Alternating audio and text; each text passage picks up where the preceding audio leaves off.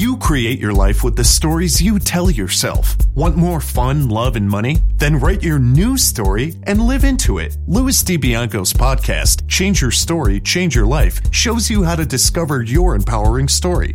You'll meet many successful people who have created magnificent lives, even when the odds were stacked against them. Plus, you'll learn the secrets of great storytelling that can explode your business. And now, here is your host, Louis DiBianco. Hello, storytellers, and welcome to episode six in the series on how to tell a story. In this episode, we're going to look at the element of vivid language. This is so important, and it's not difficult, but it's constantly overlooked. I mentioned in the elements that when we talk about vivid language, we must remember this rule use your senses, all five of them, which means you're going to make your audience see, hear, smell, taste, and touch or feel the story. Think of it this way your goal as a storyteller is to take your listener, your audience, your reader on a transformational journey from an undesired before state through a series, or let's say an adventure that encounters a series of obstacles that are overcome, and finally to a desired resolution desired by the person that you're talking to or that you're relating the story to. So think of this image. Let's say you were driving a tour bus and you were taking people on a sightseeing tour of a place they had never seen, they had never visited before. You were driving. The only thing is that you kept shades closed or covering all of the windows in the bus. So they couldn't see anything outside of this bus. The journey would be very frustrating for them. That's exactly what happens when we give a presentation, we tell a story, we deliver a message, and all we use is head language. What do I mean by head language? Any language that's conceptual, that communicates an idea, but doesn't express anything that we can see, hear, touch, smell, etc. The senses are not involved. This often happens when business people uh, start using the jargon of their business. Network marketers are really guilty of this a lot. There's a certain language in network marketing, expressions like downline, duplication, a binary system. They talk about uh, achieving cycles, about the legs in your team. All of these things mean nothing to the person that you're talking to unless you paint a vivid picture that relates to something in their world. Let's give you a couple of really basic examples. If you're talking to someone about a weight loss solution and you have a marvelous product that can help them achieve weight loss, it's not enough to say, look, this product will help you achieve rapid, safe, permanent weight loss. It's good for a start, but it's not a sensory image of any kind. What language should you use? Well, first of all, you should get to know the person that you're addressing specifically, and then choose the language to suit that person's wants and needs. The more specific you are, the more you're going to relate to them. So let's say that we're talking about Mary and Mary wants to lose 15 pounds in a month because she doesn't like the way she looks, and in one month, her only son is getting married and she's going to go to the wedding and she wants to look great. Well, instead of using the jargon that we used before, we paint a picture for Mary and say, Mary, imagine that after using these products, what you will feel like in one month when you walk into your son's wedding reception. He sees you and he has a huge smile on his face because his mother looks so beautiful in that sleek black dress that right now only fits on a hanger. Another one that's really misused again, network marketers, but not only network marketers, but marketers in general, talk a lot about an opportunity that can create time freedom. Time freedom has become a worn out uh, phrase. It's become jargon. People hear it so often that it loses credibility. Besides, it's general time freedom doesn't mean the same thing for everyone. If you're talking to a single mom, then you might say something like, Imagine what you'll feel like. I won't even I won't even repeat that because I used feel like in the past one. But imagine what your life will be like when you can spend the entire day with your children experiencing those beautiful moments as they grow, walking with them in the park, watching them laugh, talking them through their problems, instead of having to drop them off in the morning and leave them with strangers all day long and while you slave in an office at a job that you can't stand. That time freedom is really important to that particular person. I know of a real example of a person who was very successful in network marketing, and this is what time freedom ended up meaning for him. He got to a point where he was earning so much money that if he didn't work, the money still kept coming in. His father became very ill, and for two months, he could not work. He was out of town, away from where he lives, and in the hospital in another city, in another state where his father was. He was able to be by his father's side until his father passed away. That's a very important event in a person's life. If he were trapped in a job, he may have had, well, no, he didn't. He would have had to ask for time off, and he might not have gotten it.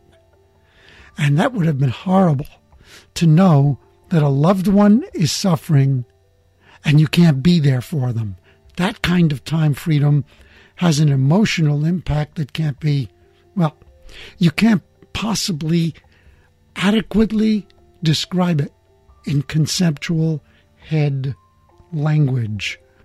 So if my prospect is a person who's concerned about elderly parents who live in another city, another state, and perhaps not being able to be there for them, I would relate this story about my friend, and I would do it in terms of, well, I would paint a picture to say, my friend was so grateful that he could be sitting there uh, around the clock, hold his father's hand when his father uh, needed comfort. In the morning, when his dad opened his eyes, he was able to look into his father's eyes and smile at him. He was able to kiss him on the forehead. He was able to be there with him when he took his last breath. That kind of imagery you can't really communicate that with cold conceptual language.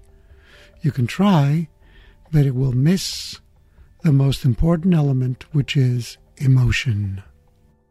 Whatever enterprise you're in, whatever you're selling, whatever the message is that you're delivering, you can start by uh, writing on a piece of paper the main problem you're going to solve, the main pain that you're going to take away, and you can do it in head language first, just to get an idea of what it is.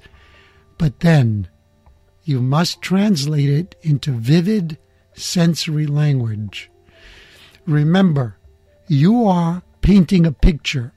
You're showing a movie to your listener, to your audience, a movie in which that audience member is actually the central character.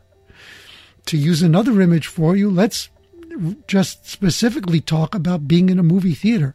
Imagine if you went to see an exciting movie, a wonderful film.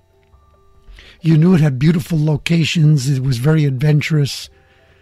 It begins, but the only trick here is that all you can you can only hear the sound. You hear the music, the soundtrack, the dialogue, but the screen is black. You can't see it you would not experience that story. This is the same thing that happens to your listener when you talk to them only in conceptual, non sensory language. I can't drive this home enough. Let's look at a couple of examples from good pieces of fiction. One of them is a short story called The Fly. But no, it's not the sci-fi story about the um, the fly, which was a great horror film. This is a very short story by an author named Katherine Mansfield. This is how the story opens. You're very snug in here, piped old Mr. Woodfield, and he peered out of the great green leather armchair by his friend the boss's desk as a baby peers out of its pram. One sentence. But you can see that.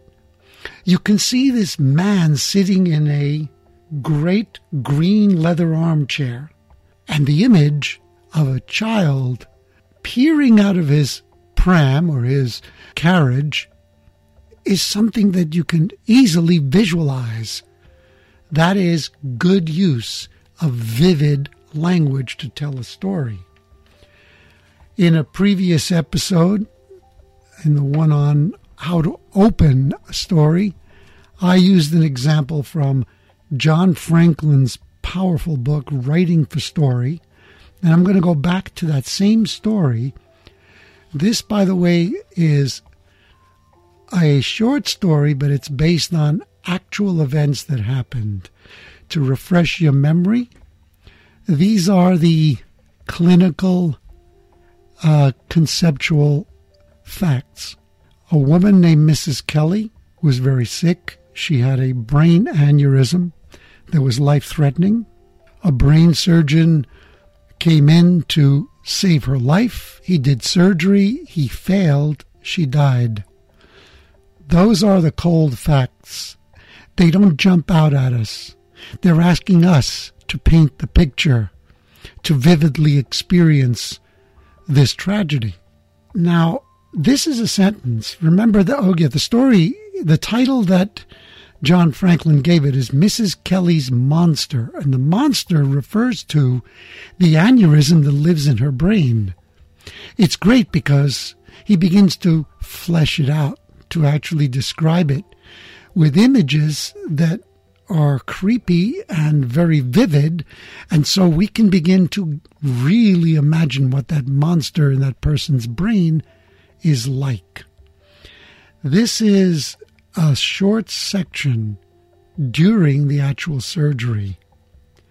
The monster, by microscopic standards, lies far away, above and back in the rear of the head. Dr. Ducker was to face the monster itself on another day, not now, not here. But clearly, these tangled veins, absent on the x ray films but very real in Mrs. Kelly's brain, are tentacles of the monster. Imagine that. You can see uh, a creature, like a sea creature with long tentacles reaching out. And these tentacles are going to engulf Mrs. Kelly's brain and kill her. That is an unforgettable image. That is the sense of sight. And now, this is brilliant. Gingerly, the tweezers attempt to push around them. Pop, pop, pop, pop, pop, pop, pop. That's incredible. I'm actually going to make the sound instead of saying it. The words themselves are sounds. But imagine that you can, while he's working with his tweezers, you hear this.